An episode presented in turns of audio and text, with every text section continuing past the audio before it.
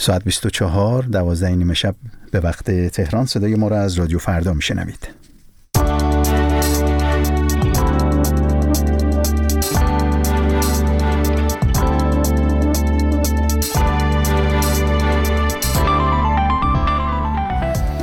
درود به شما همراهان رادیو فردا در بامداد 13 اسفند 1402 همراه شما هستیم با مجله نیمه شب رادیو فردا. خوش آمدید به این بخش خبری تحلیلی. رضا جمالی هستم میزبان شما. پیش از ارائه گزارش ها همراه میشیم با همکارم سپیده بهگام با مشروع خبرها. سپیده.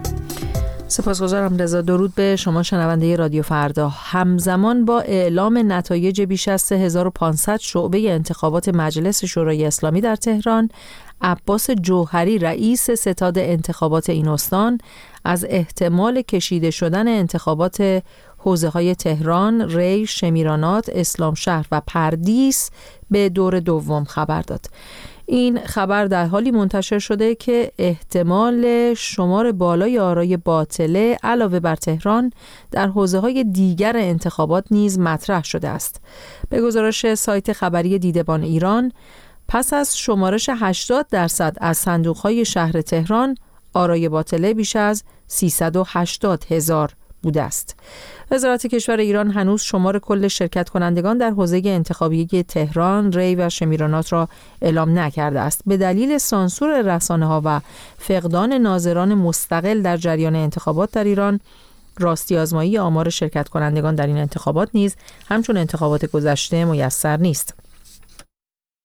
همزمان رسانه های حکومتی ایران به طور هماهنگ از مشارکت نزدیک به 41 درصدی در انتخابات 11 اسفند خبر دادند. تا کنون خبرگزاری های حکومتی از جمله فارس، مهر و ایرنا به طور هماهنگ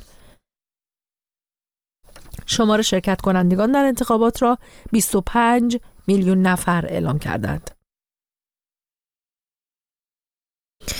این در حالی است که منابع حکومتی پیشتر شمار واجدان شرایط رایدهی را بیش از 61 میلیون نفر اعلام کرده بودند.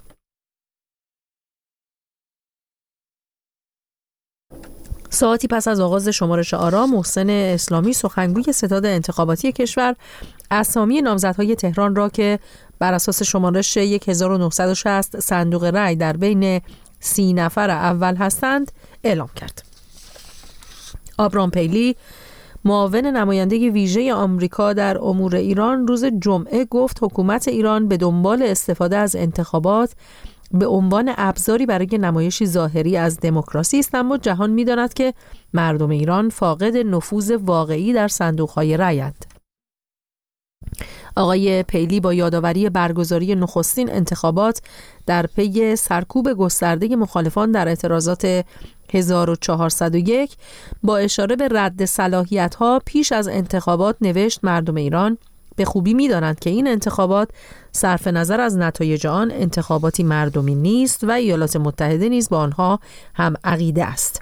انتخابات دوازدهمین دوره مجلس شورای اسلامی و ششمین دوره مجلس خبرگان رهبری جمعه 11 اسفند در ایران برگزار شد. محمد مهدی سجادی مدیرعامل هلال احمر سیستان و بلوچستان می‌گوید با وجود فروکش کردن برخی سیلاب ها در منطقه دشتیاری کل منطقه همچنان درگیر آبهای بجامانده است و نیروهای امدادی هنوز نتوانستند به بسیاری از روستاها دسترسی پیدا کنند.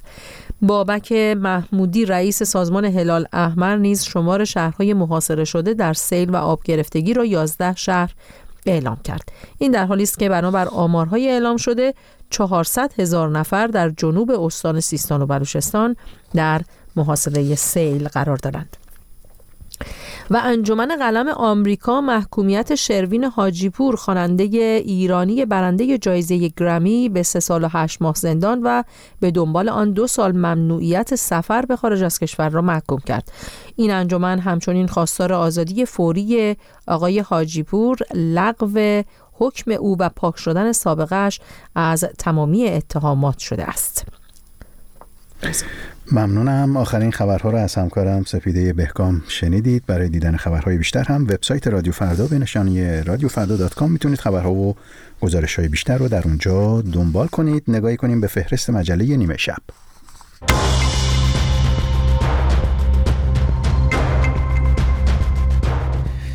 ابراز شادمانی رسانه های حکومتی از مشارکت 40 درصدی شهروندان در انتخابات مجالس شورای اسلامی و خبرگان رهبری. حاکمیت جمهوری اسلامی به اصل انتخابات چگونه نگاه می کند؟ این موضوع رو با یک کارشناس سیاسی در میان گذاشته. و ادامه بارش ها در سیستان و بلوچستان همزمان با افزایش سیل و آب گرفتگی در برخی از شهرهای این استان. گزارش های بیشتر در مجله نیمه شب از رادیو فردا.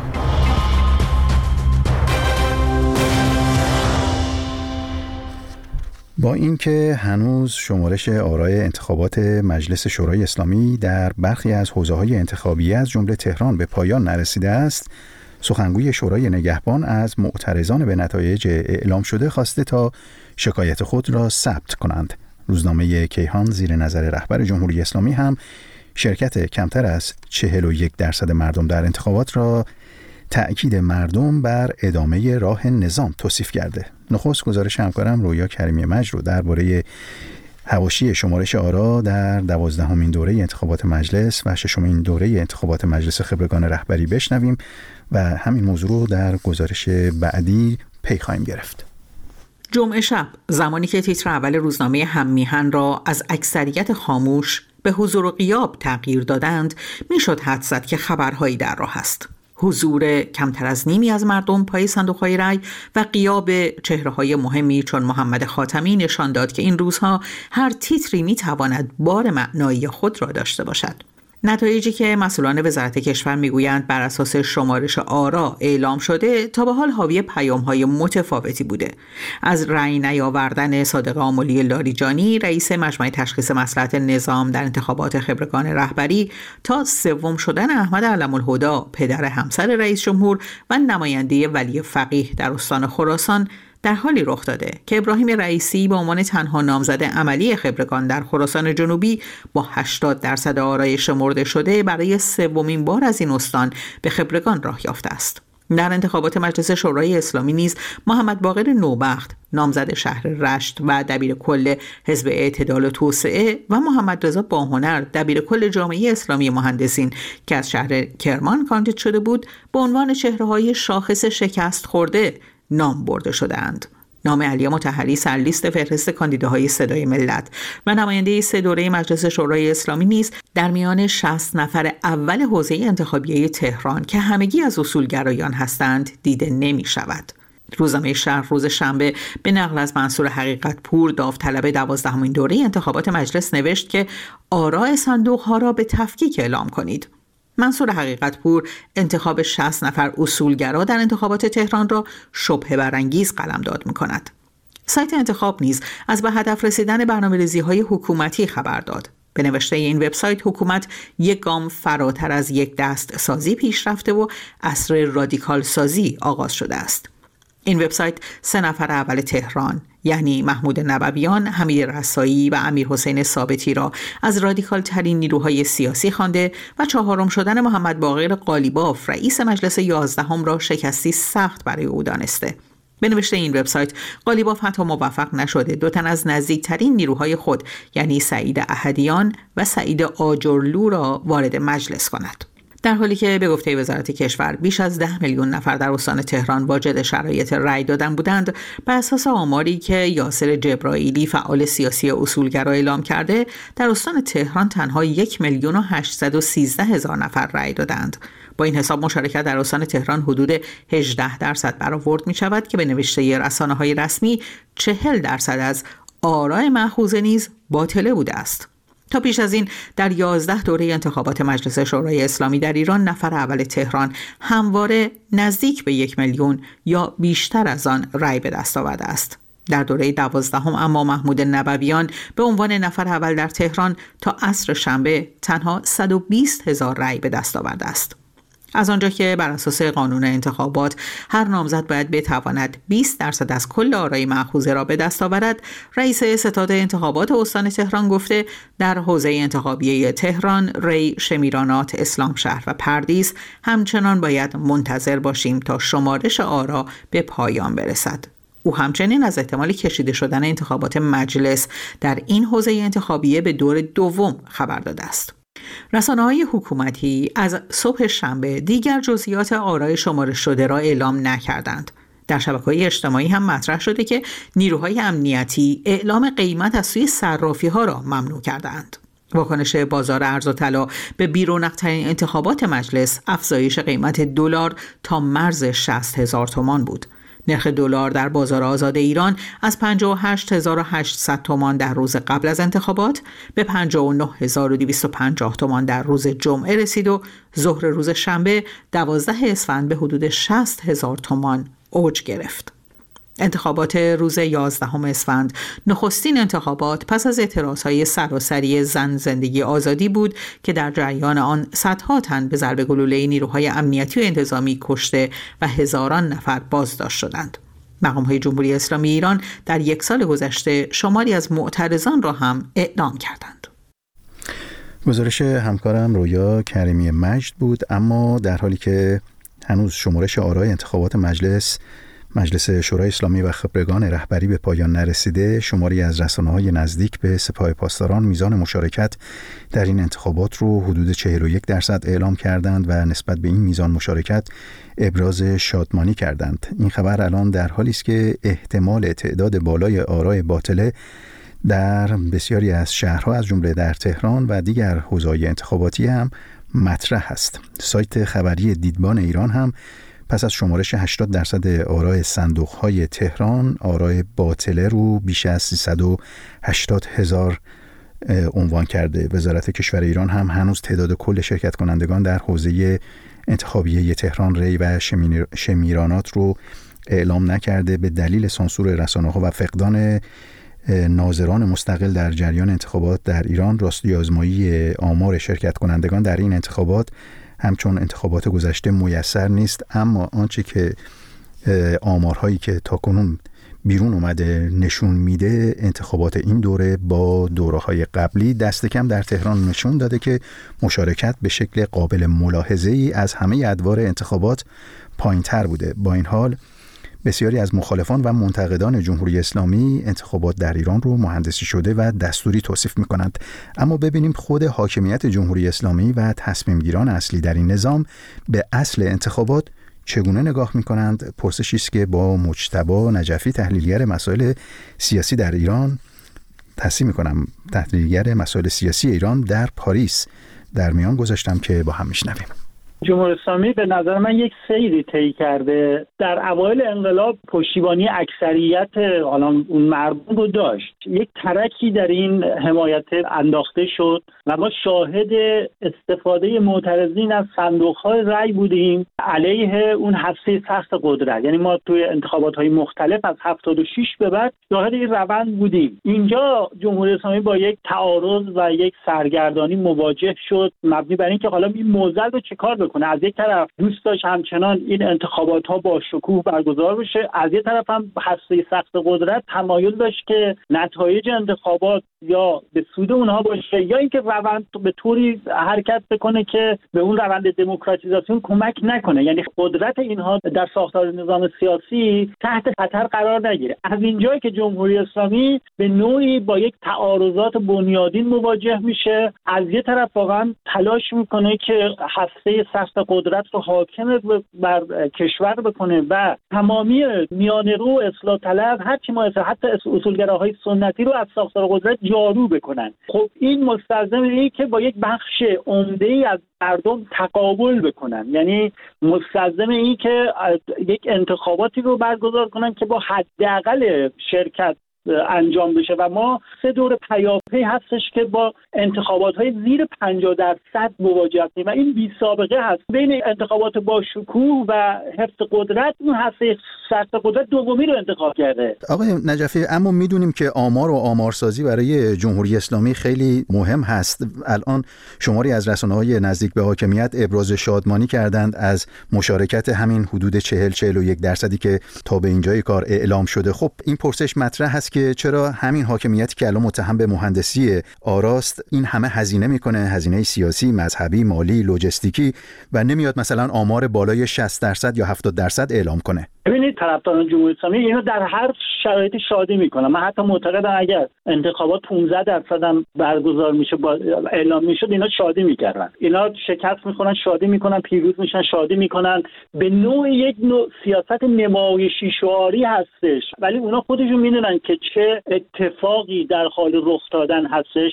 من برمیگردم به پاسخم به سوال اول که در این تناقض حفظ قدرت رو به جای اون حفظ وچه مردمی نظام سیاسی اینا انتخاب کردند اما اینکه چرا آمارسازی نمی‌کنن؟ اینجور مسائل اینا. ما در سال 88 یک نظام یک دستی رو مواجه بودیم که تصمیم گرفته بود با اون موجی که پشت سر میر حسین موسوی حرکت کرده بود در برابر حاکمیت که با رویکرد نظامیگری مثل سپاه و بسیج تعریف می‌شد شورای نگهبان تعریف می‌شد. اونجا برای نظام حیثیتی بود که از اون برگ رأیش در جابجایی بنیادین آرا استفاده بکنه و ما اونجا شاهد یک کودتای انتخاباتی بودیم. اما در سایر انتخابات ها هنوز جمهوری اسلامی از اون برگ رأی خودش به معنای یک کپونی که در یک وضعیت اضطراری و ویژه استفاده کنه به اون مرحله نرسیده. این یک نکته. نکته دوم این که در بزنگاه های مختلف اون رقابت های داخلی مانع میشه که مثلا یک جابجایی آرا یا یک عدد عجیب غریبی اعلام بشه. مثلا فرض کن 60 درصد یا 70 درصد. علتش اینه که بین خود اصولگراها هم یک دعوایی هست و این خود به خود یک بخشی از اون مراحل اون آماده سازی فضا یا اعدام یک عدد عجیب غریب رو منتفی می‌کنه. در سالهای اخیر بین اون گروه های اصولگرای سنتی اون طیف وابسته به قالیباف با گروه های پایدارچی اختلاف از این اختلاف باید میشه که یک عدد عجیب غریب اعلام نشه. اعلام مشارکت 60 درصد یا 70 درصد خیلی دشواره برای جمهوری اسلامی. مگر اینکه موقعیت تعیین می‌کنه که چه وقت از این کپون استفاده بکنه؟ آقای نجفی بر صورت اون چه که مشخصه یک اکثریت خاموشی در این انتخابات شرکت نکردند. این مسئله تا کجا برای حاکمیت جمهوری اسلامی قابل چشم پوشی هست. می‌دونیم بر صورت بین مشارکت پایین در انتخابات برخی کشورهای دموکراتیک با مشارکت پایین در حکومت‌های تمامیت‌خواه تفاوت‌ها و پیامدهای متفاوتی وجود داره. علاوه بر بایکوت انتخابات عدم شرکتی که صورت گرفته ما یه رأی اعتراضی هم داریم. اون رأی های باطله و مخصوصه که بنا به دلایل مختلفی افراد شرکت می‌کنن.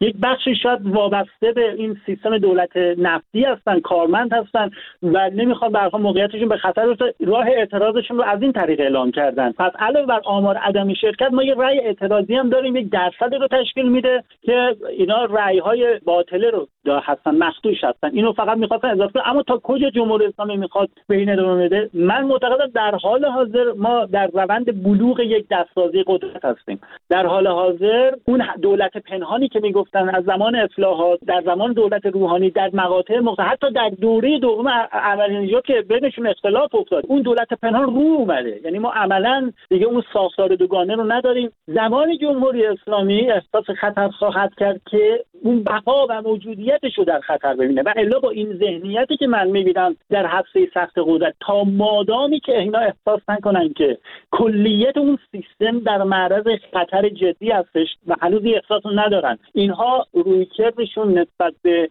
مسئله انتخابات تغییر پیدا نخواهد کرد. رویکردشون در حد همین یک انتخابات کم فرو با حضور حداقلی مردم با یک سری سیاست های نمایشی بسیج پول امکانات اینجور مسائل اینها. اینها بیان این انتخابات رو آبرومندانه در به قول خودشون برگزار بکنن و نیازی به مردم ندارن اصلا جمهوری اسلامی به مرحله ای رسیده که نیازی به اون مردم در معنای متکثرش نداره. اینکه کی به انتخابات برگرده این نتیجه قدرت جنبش های اجتماعی هستش که می‌تواند اذیتش کند و اینها صدای معترضین رو بشنون و مجبور بشون بشنوند من معتقدم این روند ادامه خواهد یافت.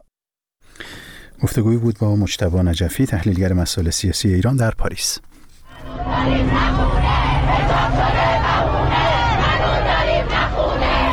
شیراز مالی آباد. بازار تلفروشی ساری شوهردشت کرد مشهد خیابان سعدی. کرمانشاه. کرمان. قزوین بازار سنتی عراق. شیراز. شهر کرج میدون کرج. رشت تبریز. شهرستان اشنویه قم بازار بزرگ تهران. بندر عباس. از سراسر ایران همراه با رادیو فردا. اما با گذشت چند روز از بارندگی های شدید و جاری شدن سیل در مناطق و روستاهای مختلف استان سیستان و بلوچستان گزارش های بسیاری از وضعیت اسفناک مردم در مناطق سیل زده حکایت دارد. راه های ارتباطی بسیاری بسته شدند و دهها روستا دچار آب گرفتگی شدند. ادامه بارندگی در توقیان رودخانه ها به همراه سرمای شدید بسته شدن راه های ارتباطی و قطع برق و آب شرایط رو برای بسیاری از روستاها بحرانی کرده. مردم سیل زده از عدم امدادرسانی یا امدادرسانی دیر هنگام سخن می‌گفتند.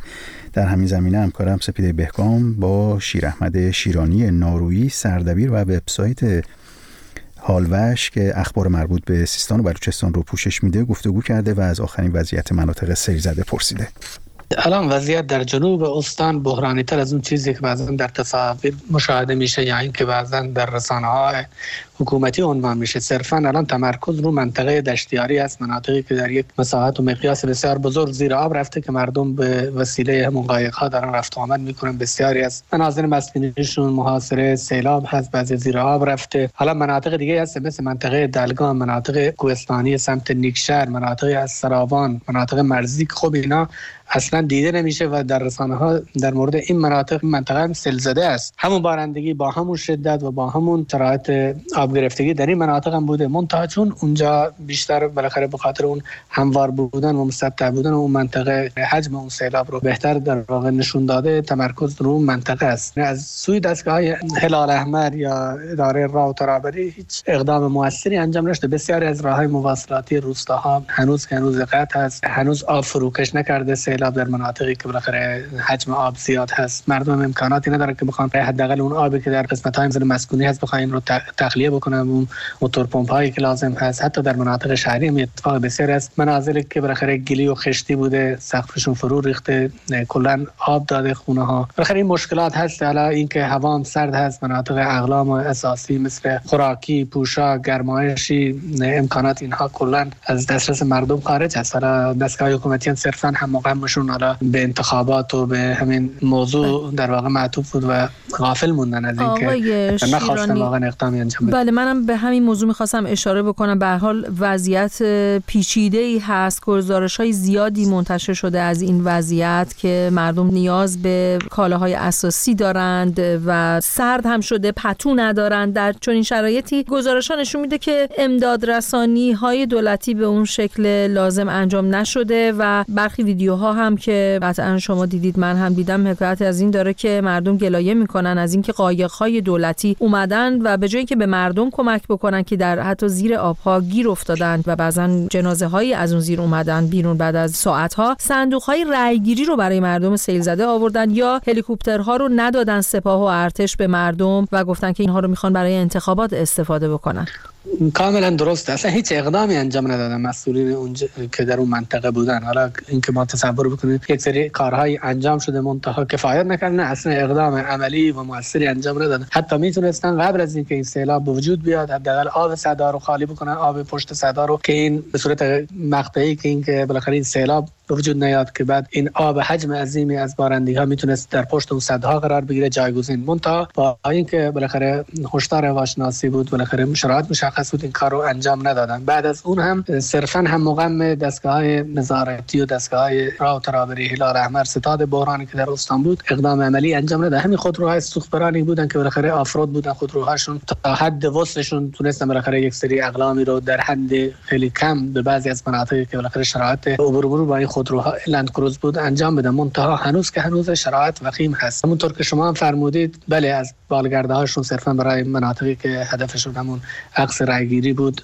رفتن از حتی دستگاه های مکانیکی هم استفاده کردن برای عبور از مسیله و رودخونه هایی که سیلاب در جریان داشت. منتها برای اینکه برای مردم و شهروندانی که در محاصره سیل بودن هیچ اقدامی انجام ندادن و مردم هم در ویدیوها مشهود است که واکنش نشون دادن که می‌گفتن ما بیادتون اومده که بالاخره این سمت رودخونه و سیلاب های زندگی می‌کنن. فقط به خاطر این رایگیری هنوز که هنوز من فکر نمی کنم یعنی دستگاه حکومتی بخوان اقدام موثری انجام آبم به خودی خود نهایتا فروکش می‌کنه میره زیر زمین و یا قسمت اعظمش به دریا میریزه. ولی خب اون آثار به جا مانده از اینکه خونه های مردم همه تخریب شده. مثل سال 98 که همین اتفاقات از این هم ممکنه به فراموشی سپرده بشه. اگر که خود مردم مگر اینکه همت بکنن برای کالاها و اقلام اساسی رو بتونن فراهم بکنن که هموطنانشون یعنی فصل سرما بتونن چقدر این کمک ها می‌تونه پاسخگوی نیازها باشه؟ برای اینکه جمعه هم روز جمعه هم مولوی عبدالحمید امام جمعه اهل سنت زاهدان توی خطبه های نماز جمعه یک فراخانی داد در واقع اعلام کرد و از مردم خواست که کمک بکنن و به این وضعیت رسیدگی بکنن از شهروندان دیگر. خواست که به مردم سیل زده کمک بکنن. چقدر این فراخان تا الان جواب داده و چقدر مردم می‌تونن موثر باشن؟ قطعا مردم می‌تونن موثر باشن ولی اینکه این کمک ها بتونه افاقه بکنه و مورد نیاز اقلام مورد نیاز مردم اون سل منطقه سل زده رو تامین بکنه قطعا در اون صد و در اون مقیاس نخواهد بود. ولی خب تنها کاری که از دست مردم برمیاد از افراد در واقع متنفذ شخص مثل مولوی عبدالحمید همین است وقتی می‌بینن دستگاه های حکومتی وارد این موضوع نمیشن و کار اقدام عملی و موثری انجام نمیدن بالاخره مردم ناچار هستن. اونا همه شهروندان هستن بالاخره انسان هستن در یک شرایط مصیبت باری گرفتار شدن. و خب وظیفه هر فرد فردی هست ولی اینکه ما بگیم این کمک ها می‌تونه به تنهایی جوابگوی خواسته و نیازهای مردم اون منطقه باشه همچین چیزی نیست. در حد خیلی ابتدایی و نیازهای اولیه است که شاید بتونه برای 24 ساعت 48 ساعت بتونه نیازهای اون اولیه یه خانواده رو یه خانواده رو تامین بکنه. اینکه این نیازها بتونه تداوم داشته باشه تا اونها بتونن اسکان حداقل موقتی داشته باشن. چادر لازمه پتو لازمه اقلام گرمایشی خوراک اینها هست. بسیار خود زنان و کودکان هستن که آسیب پذیرن در اون شرایط قطعا نمی‌تونه پاسخگو باشه خب فی الحال شرایط همینی که هستش دیگه. مردم هم ناچار هستن. نمی‌تونن بی تفاوت باشن به این مسئله. امروز موضوع داغ در شبکه های اجتماعی یا بهتر واکنش ترین خبر در 24 ساعت. بیشتر اتفاق هایی که از سوی از داغترین سوژه ها در فضای مجازی. اینستاگرام فیسبوک ایکس تیک تاک تلگرام. رادیو فردا زمانی برای ارتباط. و ما محققان در مؤسسه‌ای در آلمان با تجزیه و تحلیل آماری هزاران استخوان انسانهای عصر باستان و پیشا مدرن موفق شدن نشانهایی از سندروم داون را در برخی از این افراد شناسایی کنند. بیشتر بشنویم از اردشیر طیبی. دانشمندان موفق شدند سندروم داون را از روی دی ان ای استخوان‌های باستانی هفت نوزاد که یکی از آنها 5500 سال قدمت دارد تشخیص بدهند. نتیجه این پژوهش که در مجله نیچر کامیونیکیشن منتشر شده است می تواند اطلاعات مفیدی برای محققان درباره نحوه رفتار جوامع ما قبل تاریخ با افراد مبتلا به سندروم داون و سایر شرایط نادر را فراهم کند. سندروم داون یک بیماری ژنتیکی است که به دلیل حضور یک کپی اضافه از کروموزوم 21 ایجاد می شود. این کروموزوم اضافه پروتئین هایی را تولید می کند که می تواند باعث تغییرات زیادی از جمله نقص های قلبی و ناتوانی های یادگیری در انسان شود.